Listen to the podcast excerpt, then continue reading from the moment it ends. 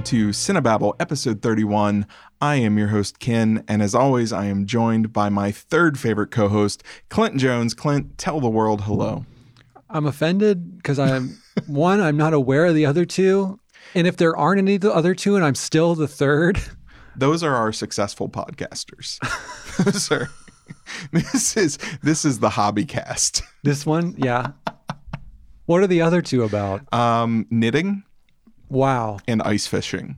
Man, that says Yes. a lot about us. the, the knitting audience and the ice fishing audience are very diverse and much larger than you would think. Please tell me that it's just the sound of knitting, knitting and the sound of That's ice it. fishing. We don't actually talk about knitting. You're just like just clicking sticks. yep, yep, yep. And, And then the ice fishing. on ice. The ice fishing is just really obnoxious sawing. It's just like a Occasional slight plunges. sound of a radio on in the background, Yep. like to like talk radio. It's we really put you there in the world with us. yeah, you'll really experience it. We talk about you know things, not movies. That's for you. We, We talk about life and existence and philosophy. It's it's a good time. You should check them out. My favorite episode, I was hearing good things about the crossover Mm-hmm. where they were knitting on ice. Yes, yes. Yeah. That, did not go as well for us as we were hoping, but it was entertaining. So Huh. I'll check go. it out, I guess. I'm still offended that there's two others I didn't know about, but Well, you know, speaking of Clint, it has been a long time since we have uh, gone and visited the trailer trailer. Would you like to take a jaunt to the trailer trailer with I feel me? like I hear the trailer pulling up. I do hear it. What is that?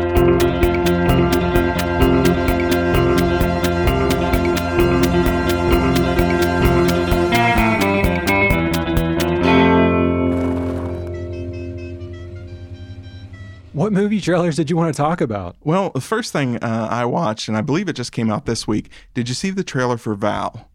This is the one about Val Kilmer. It is the one about Val Kilmer. did. It is a documentary about Val Kilmer. It's it's sort of over the course of his life, and apparently he's been using just kind of, uh, you know, home video He's been filming- equipment to yeah. to film just behind the scenes when he's on set, or just him at home, or or just kind of a very candid walk through his career.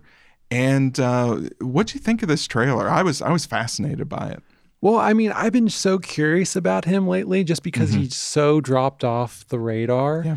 And so I was really excited, like, oh, maybe this will be some insight into it. And then, like, the insight it gives just in the trailer. I mean, I was really out of the loop that what he's been going through is like so heartbreaking. And it's just like seeing like this guy who I've grown up with, like, in all his movies. And like, he's like been this kind of titan of film and just where his life has gone and is just, um, it's It was really tough. tough to just watch. the just the trailer was Yeah. a tough watch and i would imagine the documentary i mean with that knowledge you're you're watching this guy in his prime also at the same time you're seeing him at, at essentially the end of his life uh, and he's he's not in a in a good state of things. He's he's physically uh, he's using one of the uh, the the voice boxes, and I I had no idea. I knew he had been sick, and I knew he had cancer and some other things. yeah, I had no idea that it had progressed to that level. right. I just assumed he was he was sicker, but I didn't think it was anything to that level. Yeah. And so it, uh, you know, as trailers go, this this had me. I'll certainly be tracking it down and watching it. But it was just it was a well done trailer. It it made me it made me genuinely feel something, and it and it almost made me a little scared of the movie because it it feels like uh, the movie itself is going to be really rough. Right. It seems like it's going to be watch. warts and all. Yeah. Like which can be it can be interesting to watch, but it also can kind of I don't know, it can just change your give you a different opinion of the person. Maybe not for the best, but I don't know. I It seems like he's more in a self reflection mode Yeah, because yeah. he alludes to mistakes he's made right. or times that he thought too highly of himself. Yeah. Uh, and I know there for a while, just peripherally, uh, that's kind of the reputation he had was was sort of being demanding or or being the I'm the star on set. Right. And I knew he had had kind of moved away from that and come out of that, but Mhm.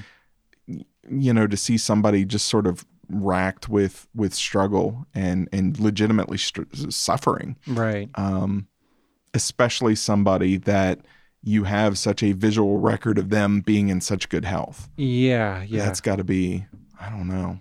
Yeah, and I'm. I mean, like I said, I don't. I haven't been following the story of him too re- much recently, but it's just like I'm hoping from the trailer that he's on a road to recovery and he's kind of trying to reinvent himself in a new way, like Maybe. where like where he falls in with art now, like because like basically a lot of his instruments that he used, like his voice is gone and it's just like how am I going to express myself now? And I hope that's part of the story. Now, do you know how they did the narration to the documentary? I'm because it's definitely present, but it sounds exactly like his younger self. I think it's somebody doing a good It good. has to be because yeah. it talks about. At first, I just thought, oh, he was recording his own voice back when, but then it starts talking about how he's sick. But it's a very convincing yeah, young Val voice, and it Mhm. really threw me off. yeah, it's somebody I feel like nailing that. Yeah. just like that really soft spoken version of his voice. Um, yeah, I was really impressed by that. Mm-hmm. Okay. When does it come out? Do you know offhand? I'm not totally Okay. sure. It's it's one I'm sure will be on Amazon Prime and some other things. I Mm-hmm. I very much want to see that. Uh, I'm just I'm going to prepare myself emotionally. Yeah, that's like I think it's I just I'm really really thinking it's going to be a tough watch. I know that's like I I've never been able to watch the Mister Rogers documentary Really, because it's so good. I but know, but it's like the same thing where it's just like, ah, man, it's gonna make me so sad. Yeah, it. Try it. Yeah, It, it. I almost did that. Like "It- it'll be good for you, Clint. no, it's it. It is sad, but at the same time, the thing that's sad is not anything about his life. It's that there's not somebody I can point to right now and say, right. that's our new Mister Rogers. It feels like he he's this relic of a time where there was hope that somebody could sit down in front of two uh, just completely divided political parties and in the course of a conversation have them agree on something. Right. And I don't think that person exists or that culture No. exists anymore where that where that's even possible. I know it's because like somebody could get up in front of them at, like that now, and the people he's speaking to could agree with him, Right. but there's such a hard and fast line that they have to stick to. That's just like, yeah, personally, I believe that, but nope, we're not going to do that. Yeah. Yeah. It's just how we are. And that's that's the thing that's Yeah, sad. His I life know. is amazing. I Oh, mean, yeah. it's it's really good, but just in watching how he would treat kids or how he would handle Mm-hmm. programming, it really goes into a lot of how he handled uh, you know, death and things like that Yeah, on the show. And that was just it was really moving to remember and watch that. Mhm. So yeah, very very sad, but a different kind of sad. Yeah. You should try it. It's I, man, I, it's I want really to. It's just I sit down and there's never the right moment, Yeah. so I might just need to throw it on. Yeah, just when you need to Catch feel my- better about humans Yeah, because they're just failing you so hard. yeah. Well, the other trailer I watched this week is uh, just the most recent trailer for James Gunn's Suicide Squad. I'm not, I don't know that we definitely need to talk about that trailer. I'm more interested in your take on. Are are you excited about this film? Because I know you already are not that excited about superheroes, and then on top of that, DC does not have a good track record of live action movies beyond the occasional good Batman movie. Right. And I totally would have told you no, I'm not excited about this film at all until James Gunn was involved. Yeah. And then even I wasn't super like won over by it just because of what it is. Mm-hmm. Um, just being this DC and like just knowing what I know about the previous attempts at the film um, with the other versions. So I wasn't on board until I saw uh, probably the first trailer and I was getting a sense of how James Gunny it was. Yeah. yeah. And then I was like, okay, I'm I'm into checking this out. Well, especially with the characters he's chosen, because Yeah. they're not characters that come with weight or or a lot of baggage. It's just ridiculousness, and you can you can almost feel that he went through, and probably with a little chip on his shoulder. I made a raccoon and a tree work on screen. I can make Polka Dot Man funny, and I can make Peacemaker work, and and that sort of thing. And Yeah. I feel like, as usual, James Gunn nails casting hmm and he nails tone.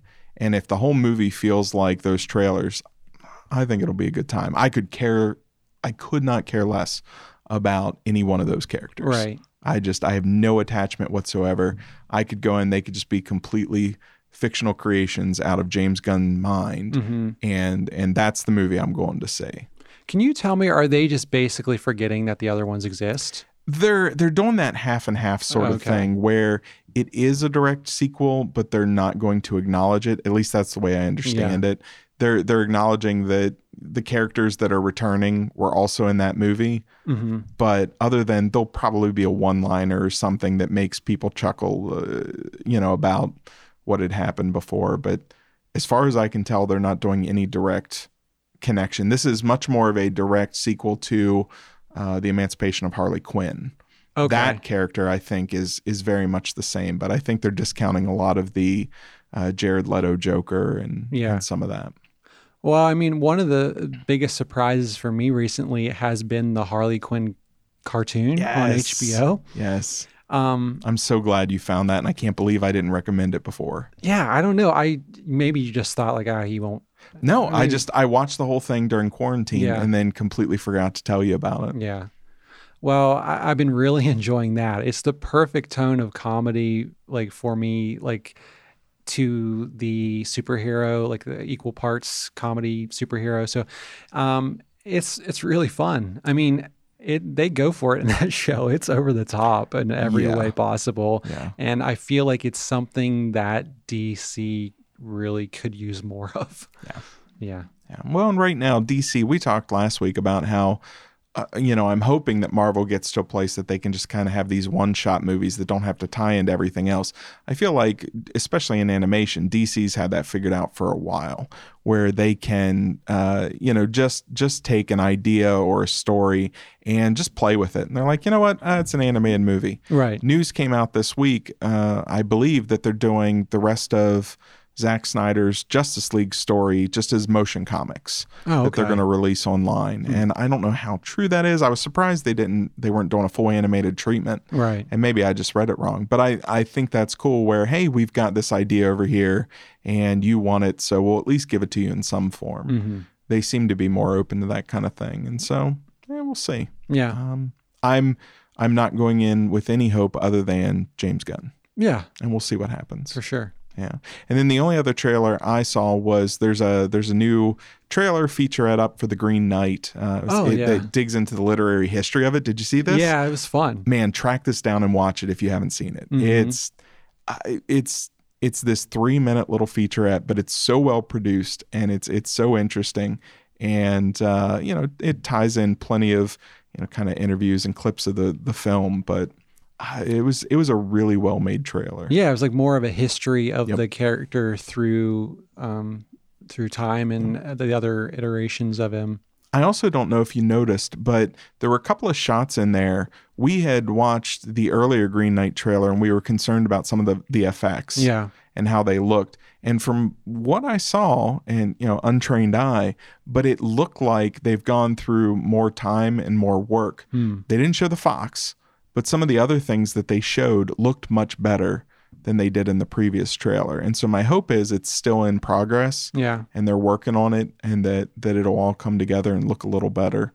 But uh, Yeah, they were time will tell. such quick shots I couldn't really get a grasp of how they looked really and I was yeah. I don't know. I hope. I Me want. too. I really, really want to like that film. Yeah. Really want to love it. So, all right. Well, man, it's a little dusty in here, but other than that, have you seen any other trailers? No, I mean we can close up shop. Well, this is kind of sad. We're only in here for a couple of minutes. Hmm. Well, we'll have to get some more trailers going. All right, you get making those, Clint. We'll just go and make trailers, and then We'll hey, make our own trailers by the way, for films that don't you know what really irritates me? I'm going to hear about it, I think. Yes, you are. Yeah. People who make fake trailers. Mm-hmm. Can I just put that out there? I hate it. It's it's the it's it's the most obnoxious thing in all of YouTube existence. I go, I see a trailer for oh the Yeah. Hawkeye series. I click on it, and it's just scenes. And and I appreciate what Mm-hmm. uh, the the people making these things are trying to do, but stop, please. Yeah, I don't understand the point stop. of it. no. For one, like um one that got me was when the Joker movie was announced Mhm. and they did that like there was a couple of them that were made and it was just Yeah. so irritating cuz like I had friends who were like, "Oh, did you see the Joker trailer?" and they showed me like that's not that's Yeah. Heath Ledger from Yeah. Those are just why. scenes from other assorted films. Yeah. Please stop. where they like painted somebody's face green or something. And it wouldn't mind, uh, or I wouldn't mind as much if it just said fan trailer dash the Joker, fan trailer dash, but they never do. It's always official trailer. Yeah, they have the green title thing. at the really begin- try to sell it. It's just don't don't try to sell it to me. Make the best trailer you can. It'll be amusing if I know I'm walking in for a fake trailer. If you're legitimately trying to fool me into thinking this, I just oh I hate it. I hate it, Clint. I hate Yeah, it. I mean, if you're going over the top and just trying to make a comedic thing, Sure. like that's fun. Sure. but Sure. don't try to trick me. No. You're not gonna pull the wool over my eyes. Come on. We're we're savvy. We're savvier than that. All right. Well, let's uh let's uh lock up the trailer trailer and leave it behind and let's head into some reviews. Okay. This week we are reviewing uh The Midnight Sky and Stowaway and Oxygen. Oxygen. uh in a, a little segment I have been dying to call A segment? a seg what? a segment. Sorry. A segment? Is that what I said? Freud? Segment? No, a segment. In a little segment, I have been dying to call Netflix, in space. Right? I'm gonna add echo to that. Excellent. For sure. I'm so glad because I don't think it had the power and and the effect that I was really looking for. You sucked all the oxygen out of the room with that Oh, one. I see what you did there. uh, Netflix has this very strange habit of greenlighting several projects in the same genre and then just kind of tossing them all up in the same roundabout time period. It's I- like they're just throwing things at the wall. Like Yeah. maybe this one will stick. No, that, that one doesn't. Yeah, and and I'm fine with it. I'm a big fan of sci-fi. I'm a big fan of space sci-fi. But these are, to Netflix's credit, three very different films. Yeah. I don't know that all three films need to be made, but let's talk about them one at a time. First up is The Midnight Sky uh, with a, a very grisly looking George Clooney, being as George Clooney as George Clooney can be. It's about a lone scientist. You say that like it's a bad thing. no, it's not a bad thing. I love George Clooney. It's just he's very much George Clooney in this movie. A lone scientist in the Arctic. Arctic. Man, I am just not doing well with words, Clint. We don't need them. Okay. Throw them out the window. All right, we'll cut this out or leave it in and make me sound stupid. I don't know. Ah, A lone scientist in the Arctic raises. A lone scientist in the Arctic races to contact a crew of astronauts returning home to a mysterious global catastrophe. That's exactly what I almost said. Yeah. Clint. so close. I know, I know. Clint, what did you think of The Midnight Sky? First or second time I watched this film, unfortunately. Second time you watched you watched this twice? I watched this film when it came out, which was mu- probably in the middle of pandemic Okay. uh, hysteria. okay. Um, so I pretty much forgot about this film, erased it from my memory. So then we came up with the bright idea to do Netflix in space. Space. Space. And so I had to watch it again so I actually could talk about it. So I will say that this is a lot of things, It really is a lot of movie. a lot of movies A lot of movie. in one movie. Yeah. Um, I only watched this once and I felt like I watched it six times. it, I mean, it almost feels like it takes the amount of time to Yeah. watch six movies. Yeah. It is a very slow paced film, very drawn out. It also feels like there's not enough. Yeah. And one thing I realized after looking it up is this is based on a book. And then I um, kind of got a better sense of why it feels the way it does. It feels like, okay, that section was probably a chapter of the book. This was probably another large section of the book. And it feels like it was all cut down to fit into this framework Okay. of the film. That makes sense because it felt very piecemeal to me. It Yeah. felt like several different storylines and really several different tones Mm-hmm. for each of those storylines kind of crammed together. And I know I've probably read books where um, things like this have been done, where there's multiple storylines and that aren't completely interconnected, but they somehow by the end mesh together to tell this larger story. And I feel like in a book that can work a lot better because you have the time to give each of those sections the weight they need. And like this, the storyline where it's younger um, George Clooney, um, I'm sure probably in the book has more to Yeah. it. And in this, it feels like an afterthought that is not necessary. Yeah. Well, and and just starting from the beginning, you you essentially have three major stories. Mm-hmm. You have George Clooney in the past, his character.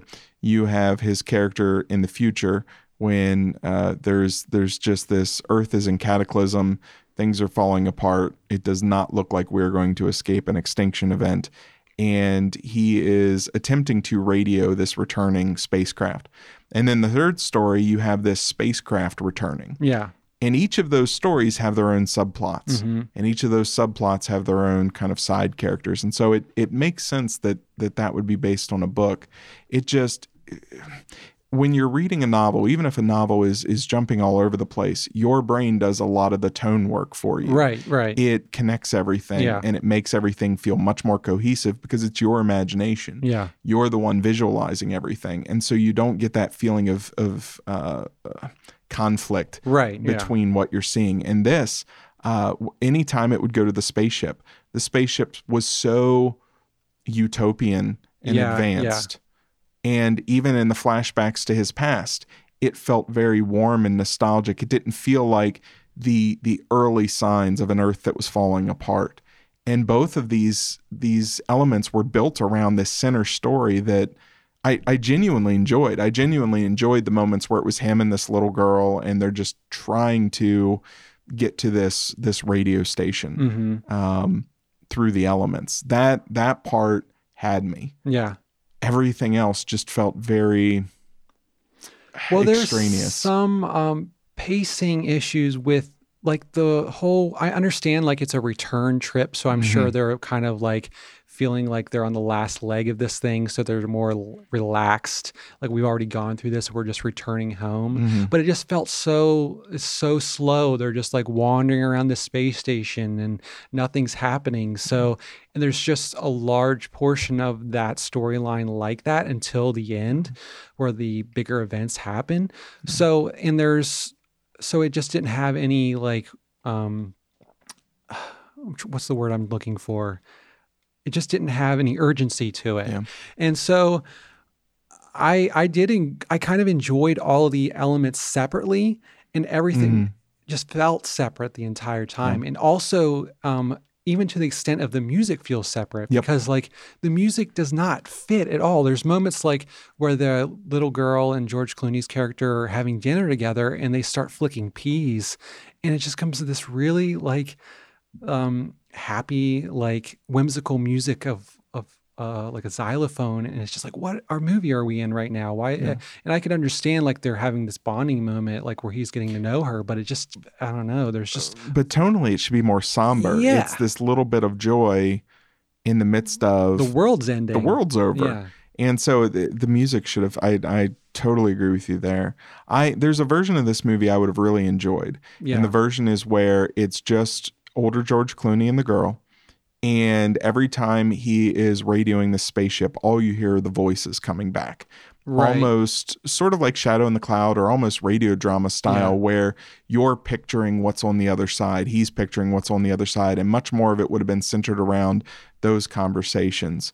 Uh, flashbacks, maybe at most dream sequences if they were done correctly, but even then, sit there and tell the little girl about when you were younger. Have have a moment where it's just central to this character. I think it would have come out, uh, you know, with some other pacing problems and consistency problems addressed. I think it would have come out feeling much closer to a prospect Mm. than than what it ended up being, which just felt like this assemblage of spare parts from other better sci-fi films. I know because all the elements still uh, feel like there's better versions of Yep. all of them, and also I feel like Interstellar did this a lot Yeah. better. There is there's some big similarities between that, especially with like the daughter in space and like the distance and Well, and that's a really good example because you've got these spaceship scenes, but you also have farmland scenes. yeah, And somehow those work together. And the reason they work together is because the cinematography unites these Mhm. two very different environments.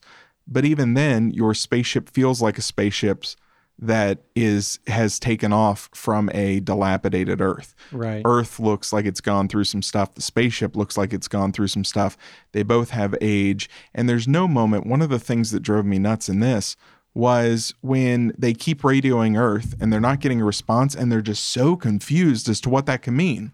You left a planet that was in crisis. You left Well- because the planet could be falling apart. You're not getting a radio response. It's not that hard. They should have jumped to the logical conclusion that maybe Earth's not there. Maybe it's not what what we left. Well, they also set it up as this event has taken place while they've been gone. Yeah.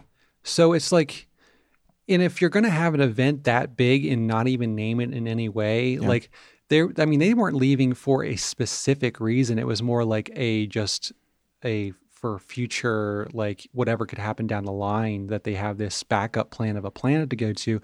But in this time, like two, this two year span, some horrible event has happened. So it's just, uh, it's just a strange thing. My mind was trying to wrap around what's bad enough that it happened that quickly and was that devastating, right. but wasn't that far along before this crew left. Yeah. and and it just those story elements didn't line up. I would have been much more interested if they they really knew what it meant. They didn't want to accept it because the whole reason they went on this mission was to try to save what was inevitably going to happen and they're just dealing with the fact that yeah, but what if we're too late? Yeah. That would have been far more dramatic and impactful to me than just man, it's really confusing. They're not answering. I wonder what's Yeah. going on. That's every time it would return to the ship. Man, it's they're I just not answering what's goes- happening. that goes back to like there's no urgency on Yeah. this spaceship and um one thing is I, this could be i mean i don't know how much spoilers you want to do this is a Eh, you can you can jump into some. okay well i since watching it twice the first time i'm not watching it as this woman on the space station and his daughter Mhm. so the second time knowing that that actually helped a little bit Did it? it it gave like took off that like the whole because the first time I watched it, that whole end, I was like, I, this movie's stupid. I hate this movie. like that, it was just like to have that on top of this otherwise really disjointed movie, Mhm. and then to have like that felt so cliche to me, and but to have it knowing throughout, and if it was a thing where you just knew this, I think that it helps the movie a little bit Yeah. knowing that she's and the, the little girl's basically imaginary Yeah. um all that stuff is knowing that helped and i wish somehow it was built into it better that you knew this because it's not a good surprise at the end No. it doesn't add anything to the story other than like oh look what we did here and so i wish that it was i don't know And and that's I get what they were going for. Yeah. They were going for a guy in his twilight reflecting on Yeah. his regrets.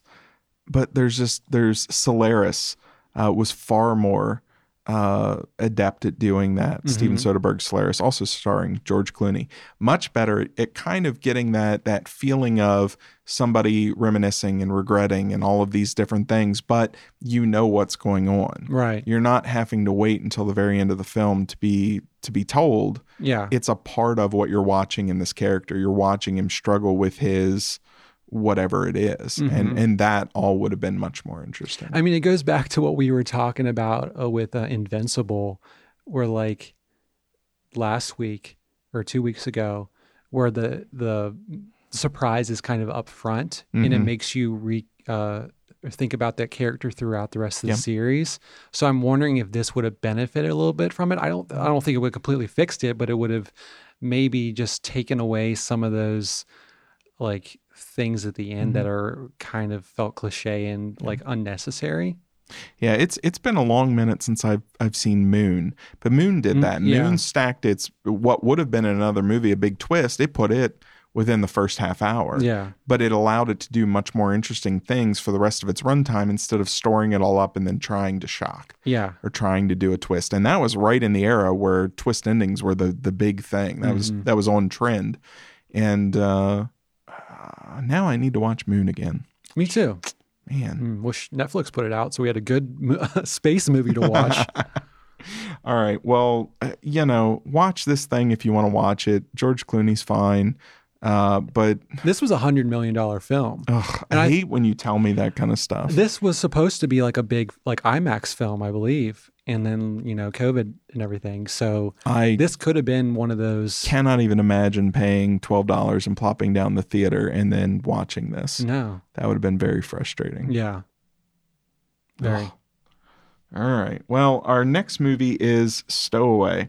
And watch how I read this one because this one's going to go well. I won't jump in. Stowaway is about a three person crew on a mission to Mars who faces an impossible choice when an unplanned passenger jeopardizes the lives of everyone on board.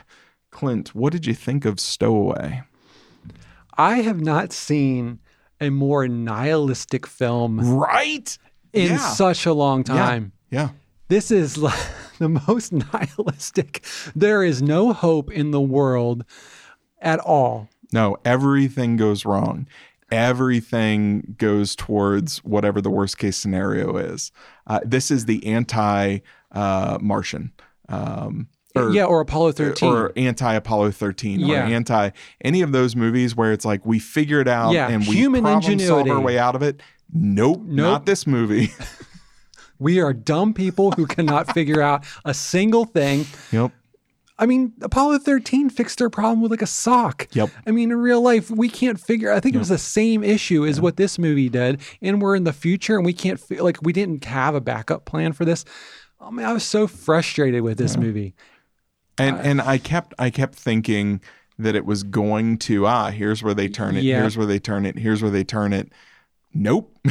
it it just and it it's a very well made film. Yeah, It's a very well performed film, and it's it's genuinely tense.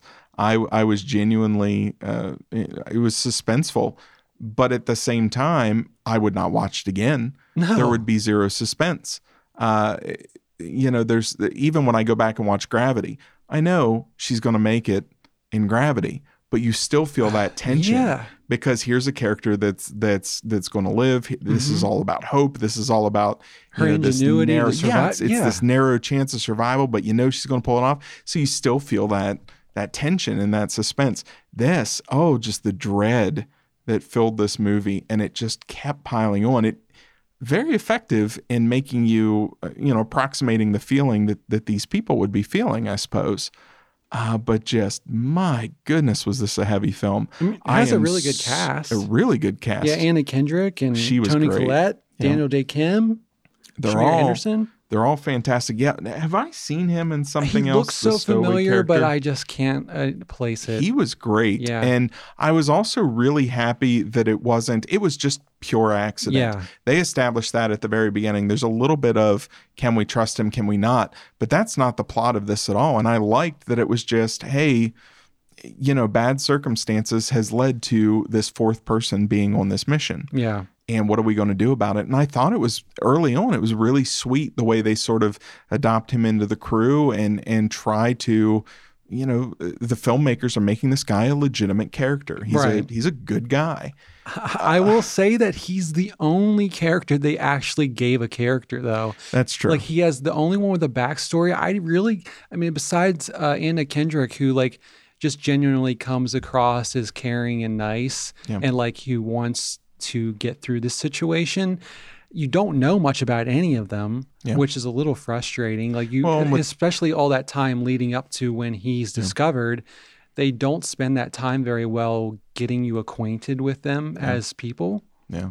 It's Mm-hmm. it's weird because what was what was the movie with the the giant elevator platform that came down through and, and Platform, platform. yeah, platform super nihilistic as well i did not walk away with that same level of dread oh, me either. as i did with this. Or Yeah. dread's the wrong word. Dread was early on.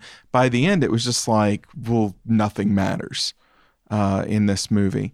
And and even something as as visceral and and kind of awful and, and nihilistic as as platform this this still somehow outdid that. Yeah, because that movie, I feel like there feels very hopeless, but it has the really strong will to survive from Yeah. the characters, and you really get to know these characters through the situation, and you start you start to believe. Even you never kind of lose that like glimmer of hope glimmer of hope that they're going to figure it out. Yeah. In this, I feel like everyone gives up so quickly. yeah Especially Daniel Dae Kim, who oh just he's like, all over the place he's like here's a syringe here you go. You're dead. Yeah. Until You're- it comes down to like, oh, we need Yeah. two people to leave now. Yeah. And I will say one thing I really enjoyed was the uh, spacewalk sequence where Yeah. they ha- that was done really well, much better than Midnight Sky. I feel like what they should have done is smash those the space section from that movie and this movie together. Oh, like that's the returning ship. Yes, and they're coming back and they're just like so lost of hope because like they're just trying to get home after this horrible failed mission. that would have been so much better. I, I agree with you. It would have made it would have made both better. Oh man, it was. I it's it's it's hard for me because it's a good movie. There's nothing I can point to in this movie and say that was done poorly or it- it was written. I'm I'm sure you could find four human beings that would behave and react exactly like these four human beings behaved. you think with all, like all the training they go through, they would get to the point where they just give up so quickly? I, I'm not saying the give up quickly Yeah. thing. I'm I'm saying I could imagine those types of people. I where where it bordered on suspension of disbelief was that these uh, outright professionals, just because they're constantly being told by home base, no, there's nothing you can do, that they give up. Uh, that was one of the things I loved about Apollo 13. Apollo 13 still holds up as a film because it's In a constantly historical event. well, yeah, that too. You know what I mean, I know, come I'm on all things are fiction.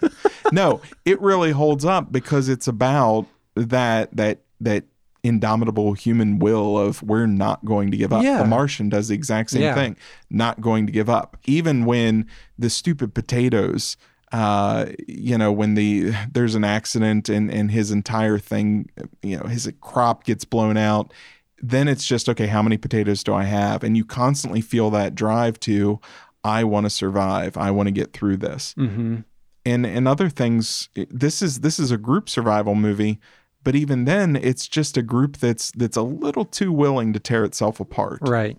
And and to not push on Well, I mean, I, and I feel like I would have really um, enjoyed, or not enjoyed, but fallen for the end of the film Mhm. if up to that point everybody was trying to do the most Yeah. they could to like ensure the survival of all of them yeah rather than halfway through they're just basically like you need to just kill yourself. It felt like a live action space version of the who are you going to toss off the boat kind of uh, mind game that you have where exactly. it's okay the boat can only hold nine people we've got 10 who do you throw off? it's off? more you have a moral quandary Yeah. than anything and i feel like that's not as much fun to watch. I mean and it takes away the power of what the end her sacrifice could have been at the end it, it would have been more interesting. I'm using interesting a lot. I found this movie also less interesting than it should have been, just like the other. yeah But it, it would have been much more interesting to me if there were just four crew members or just three crew members and they have history and they're they're this little family unit and they're faced with this choice. Mhm. The introduction of of a stranger I get what they were going for, but you didn't need to introduce a stranger to explore the themes of can we make the sacrifice play? Can we give up a life here? Who do we give up? Who do we we need each of us. We we're all in this. We've we've devoted our lives to this. Who sacrifices themselves?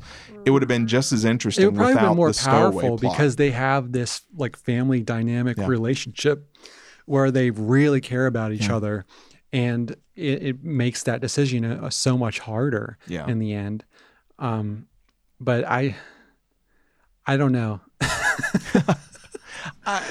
Again, it, it was a fine movie for me. I just I I would never watch it again. me either It, Yeah. There's nothing there to to take me back through it. What propelled me through it was the the hope that there there was some meaning here, or there was a direction here, or something was going to happen. And you know, it's it's just it's one of those movies that that sets up what they fear, and then yeah, that's that's kind of where it goes. Do you think it was some kind of like statement about corporate greed? Because the space, like, I feel like this spaceship is owned by this like Amazon company. Like it's it's like a like a private company, and like they were talking about how like they cut it down so it could take three people, or Yeah. rather, and, and it's only built for two. So Possibly. like I don't. It just subtly, I hadn't thought of that, but maybe. and like they're just um, pushing it to get their job done, but they didn't really take into account. It like, wouldn't surprise me if that's there. I I just I, didn't pick up on it at all. It's I I don't know why I thought about that. Well, because you're smarter than I am. That's why I don't why. believe so. Our third movie is Oxygen, and Oxygen is from Alexandre Aja. Aha. Aha. Is that how you say his I last name? I believe so. Uh, he's a great director. Uh, it's about a woman who wakes up in a cryogenic chamber with no recollection of how she got there, and she has to find a way to bust out of this metal tube before she runs out of air. Clint, what'd you think of Oxygen? Um, well, going in, I didn't realize it was by Alexander until after watching and saw the credits. I was like, what did I know him from? And he did Crawl a few years ago. Yep. Yep. And that was one of the biggest surprises of that year for me. Like I went into that movie thinking like, why am I even watching this? Had no expectations for it, and it slowly became my one of my favorite movies of that year. One of the best horror movies I've seen in a while. Yeah, he did Haute Tension. He did The Hills High Have Tension? Eyes. What? High tension. Well, yeah, the original was Haute Tension. Oh, Hot High Tension. Oh, no, okay. Hot, Hot. hot. H A U T E. No, I was, I was. uh Anyway, High Tension, the American version. High Tension, Crawl. Uh, he's he's done a lot of different uh, Yeah. horror things. The Other Side of the Door was a good one. But uh sorry, go but on. going, uh, but so I kind of wish I knew that going in this one. Um, but overall, even not knowing that, I I did really enjoy this film. Um, it's makes a lot out of a little. Mm-hmm. There's so little happening in this film. Like uh, I'm trying to think of another movie where they've done something like this. Isn't there one with like Ryan Reynolds yes, where buried. They tried, and and it it's I decent. it. It's it's not bad at all. Yeah. It's it's pretty good. They find a lot to do in an hour and a half underground in a box. yeah. Um, In the This- phone booth, wasn't there one with phone the- booth, yeah. Yeah, with Colin Farrell, where he's stuck in a phone booth because a sniper's threatening to kill him. yeah, Um, you know, that was another one where they did a lot with the little. This one, I think, had the advantage of it's this high tech futuristic pod. yeah. And so there's there's an AI character uh, that that she can communicate with. There's Mhm. there's different things to look at and be interested by. It's not just a box under the ground. It's not just a phone booth. It's not ordinary. It, Right. it has this otherworldliness, and you're trying to figure out where is she, why does she not remember, and and so just kind of that What story exact- unpacking. Uh, there there was just a lot of layer there where Yeah. where I I kept being engaged. Yeah, what exactly is this pod? Is it a medical pod or is what is this a cryogenic thing? Like, and they did a really good job with the casting of M- Melanie Laurent, Mel- Mhm. Melani, Melanie, Melanie, Sure, sure. um, who she was in Inglourious Basterds and The Beginners, which is a movie that we have history with because Clint, why you got to bring up beginners? that might be a story for another day. No, we're going to do it right now. a little tangent. Backstory. Uh, the film Beginners. It's a great film. Yeah. Great film. Mm-hmm. Clint loved this film. And Clint wanted me to watch this film. No, you had to And- review this film. You shut up, Clint. Let me tell this story. I had to review this film for Blu-ray.com and I watched it and I'm recognizing the whole time this is a great film, but I don't like it. and I talked to Clint and I just could not understand what is it about this movie I did not like. Now I have since gone back and watched Yeah. it again and have come to a place where I still don't like it, Clint. I don't get it. Really? I, recognize, I recognize how good it is. I don't know what's wrong. Something's wrong with me. Anyway, she was excellent in that, even though I hated it. So, anyway, I'm saying they cast well for a role. It's one single person stuck in a box. Yeah. That she gets to carry this film, and she Yeah. does a really great job of. I mean, I thought she did a really great job of conveying how it actually would feel to find yourself in that situation where she's like believably hysterical at moments, believably like trying to figure out and get herself out of this situation. Uh, and I, I totally was with her through all of it and never questioned any decision she was making. Her panic Yeah. was so genuine. Yeah. I was getting Me too. those kind of panic attack feelings. Mhm. It was it was almost too real. Yeah. Her performance is, you know, I I talked last week about uh, some of the problems I had with Megan Fox's latest movie because I never really bought her level of distress. This is I forgot I was watching an actress, and it really starts to feel that you are watching this human being that is trapped in this box, and you can't help, and you're just hoping that they figure out a way to to get through this Yeah. because it's it's really genuinely difficult uh, to watch somebody at, in that level of of distress and panic and Mhm. Wow what a performance she had to be exhausted at the end of every shooting day I bet, especially exhausted in this situation where you can't move at all like Yeah. that like just i know like just being confined like that can really take the energy Yeah. out of you so i just i can imagine like whatever hours you're doing that every day would be and this movie takes place in in fairly real time Yeah, yeah. which i really appreciated Mhm. because it's it's not one shot but you're Right. you're getting this feeling of this countdown Mhm. just like she's getting this countdown and you know the movie's drawing towards its end and it really increases the level of tension right uh, as as it barrels through and she doesn't she's not distressed at the beginning and then calms down and problem solves her way through it she is in and out of panic the entire time and in and out of hopelessness and hope and Yeah. desperation and and the- the thought that oh might this might work right and just the the number of things this character's mind go through i i can't imagine that you would react any other way than that right that right felt so real to me I know. And going back to when we were talking about um, Army of the Dead,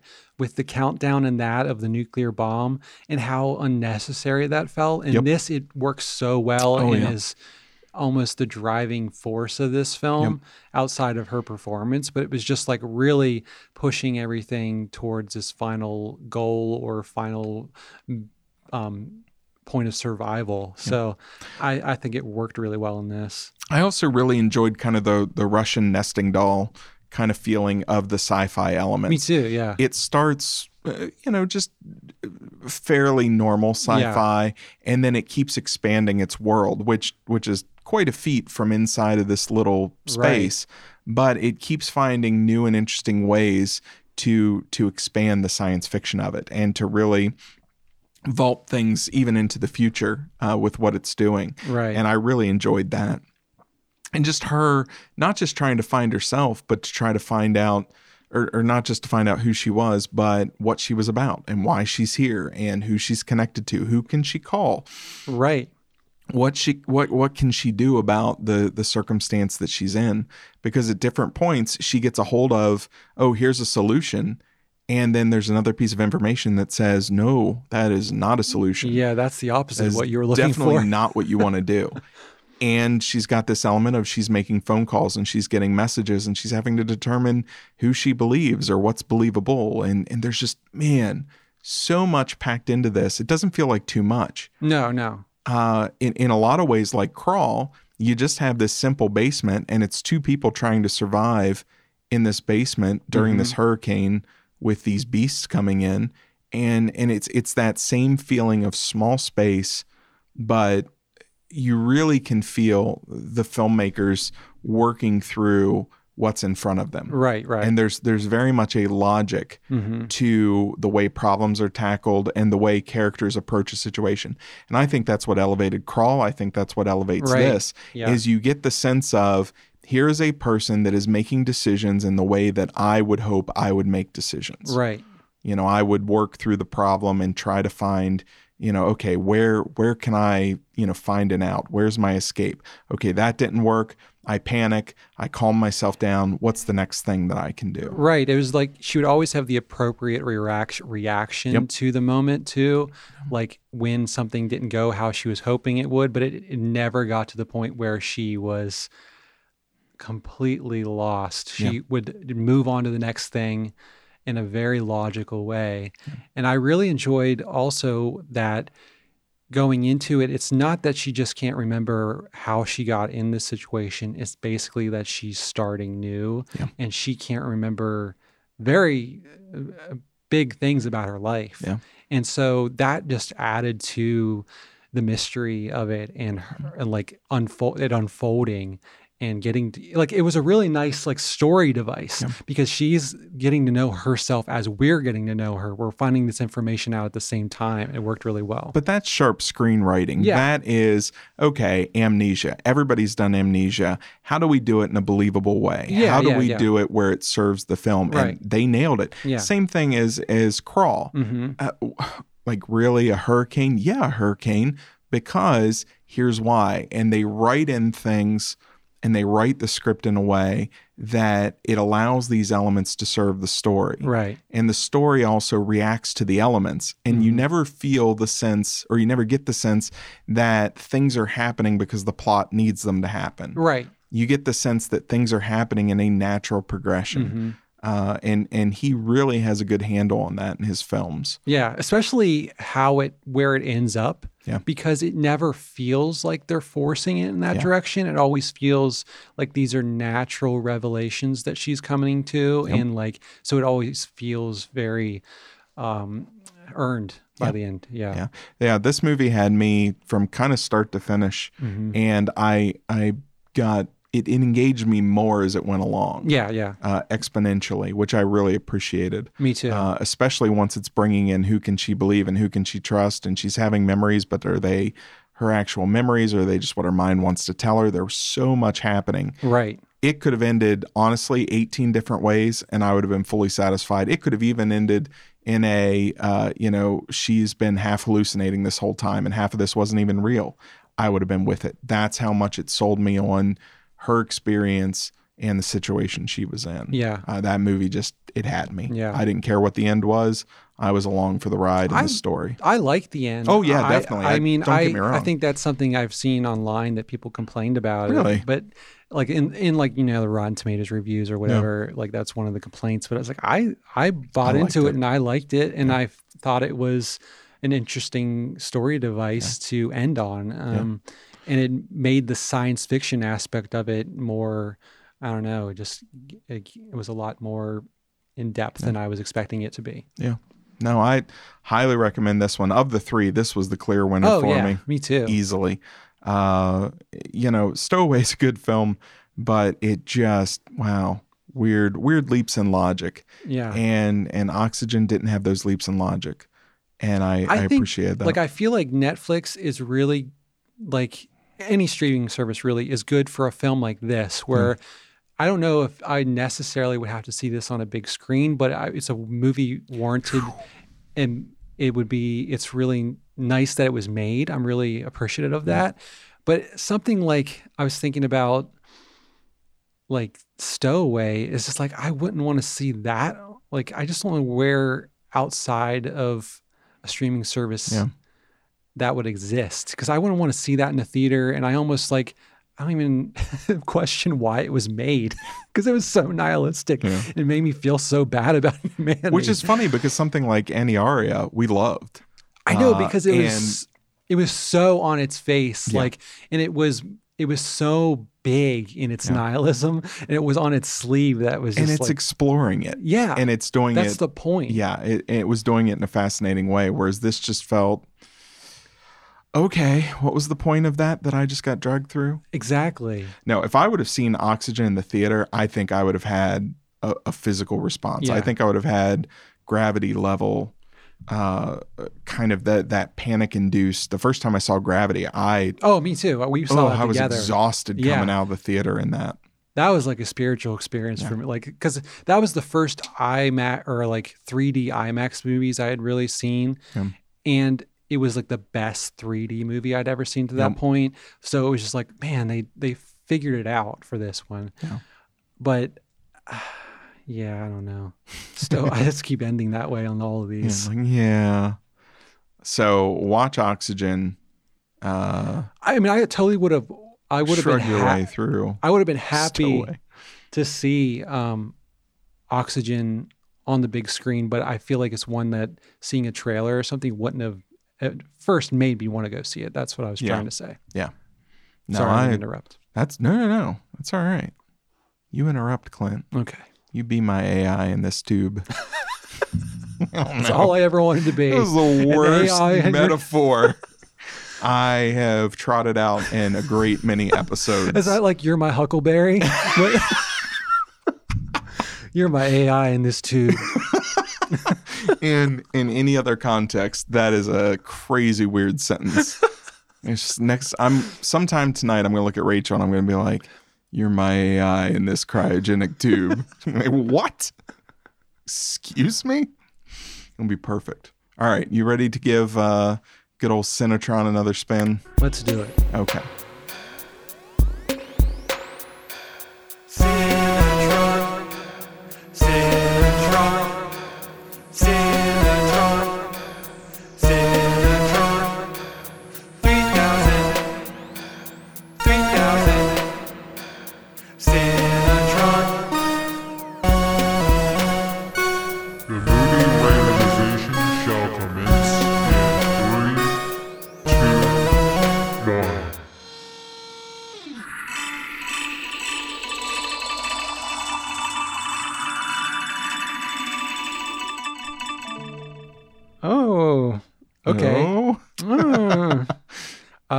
Villains. oh yes. Okay. Yeah. This is me smiling. Uh, I'm. It's transferring through. I mic. am looking forward to talking about this. Oh, good. Have I- you you haven't no. watched it? I've been meaning to, but it's just Okay. hasn't. This has Haven't. Jeffrey Donovan and Kyra Sedgwick Oh. in a in a bonkers role. Yeah. and uh, I'm I'm excited to see how you feel about it. I'm. This is not me suggesting that I liked it. Mm-hmm. This is just me suggesting that I am very much looking forward to Talking us about. talking about it and Oh, seeing what you think of it. okay. Uh, it was not a waste of time, Good. Good. uh, but I, I have thoughts. I have strong Oh. thoughts. I appreciate hearing those. Yeah. Yes. Okay, awesome. Villains. All right, so uh, Cinetron gave us oxygen last week. Man, Cinetron's just been treating us, treating us. treating Yeah, us. that's like true. It. gave us the good movie out of the three we talked Yeah. about this week. Yeah. Well, I I also have it on good authority that somewhere sitting on Cinetron is Motherless Brooklyn, and I swear to God, if that ever spins up, Clint, I'm coming across this desk because I do not want to watch that film. Hmm. Well, Don't. Mm, I do is listening to you right now and is just like putting at the top of the queue. I don't know why I have such a case against that film, but man, ever since I watched the trailer for it, I just nope. I don't want to watch that. Nope. you don't like Eddie Nortz? I love Eddie Nortz, but I don't want to watch Motherless Brooklyn. What a terrible title. Motherless Brooklyn. I don't even care if it has a deep meaning. It's stupid, Clint. Yeah. But I do Sorry, like it's offending you so. I do so like the much. Norts. Eddie. Eddie Nortz. Eddie Nortz. yeah. Uh man, he used to be one of my favorite actors and and just it's been a while since he's had something for me. Well, he's been good in like the um, Wes Anderson roles, That's true. so that's the only That's thing. really. true. But it's it's very secondary roles. I know, but I guess he's been doing a lot more filmmaking as opposed to acting. like Motherless Brooklyn. He made that sweet Clint? gem of a film. Clint, I'm telling you, if your little computer friend spends up Motherless Brooklyn one of these days, it's going to have words with me because, Well, it's been going too well with Cinetron recently, so yeah. I wouldn't get too And comfortable. Before our break, we had what? Velocipastor. And uh, do you remember when I told you about that trailer I watched about the time traveling Muslims that went back to kill Jesus? yes, It's now gotten an American release and it's called, pause for laughter, Black Easter. is it really? Yes, it is on Amazon. It is called Black Easter. And man, I'm so tempted to watch it, but I don't want any of my revenue going towards this horribly racist piece Yeah. of trash. That just makes me picture Um, like a Easter bunny that's gone mad. yeah, like it's Black Christmas. It's all about these these evil time traveling Muslims that Mhm. want to kill Jesus and some time traveling Christians that have to go stop them, which really calls into question the whole lordship of Jesus Mhm. if time traveling Christians have to go and save him from the thing he came to earth to do in the first anyway. Theologically, it's a mess. Black Easter. putting it on the list. All right, this has been episode 31 of Cinebabble. Uh, hope you've enjoyed yourselves. Uh, Clint, is good as always to see you, You and too. to be out of the nightmare dystopia that was COVID. Hopefully, the Delta variant does not drag us kicking and screaming back into that dystopia. Maybe we can get locked together and just do this every day. I think we'll day. still podcast through. Yeah. I think uh, a second return to lockdown, I would be much more efficient at handling than Mhm. the first one. We'll do it. So, yeah, it sounds good to me. All right. Till next week, then. You are the AI in my cryogenic tube.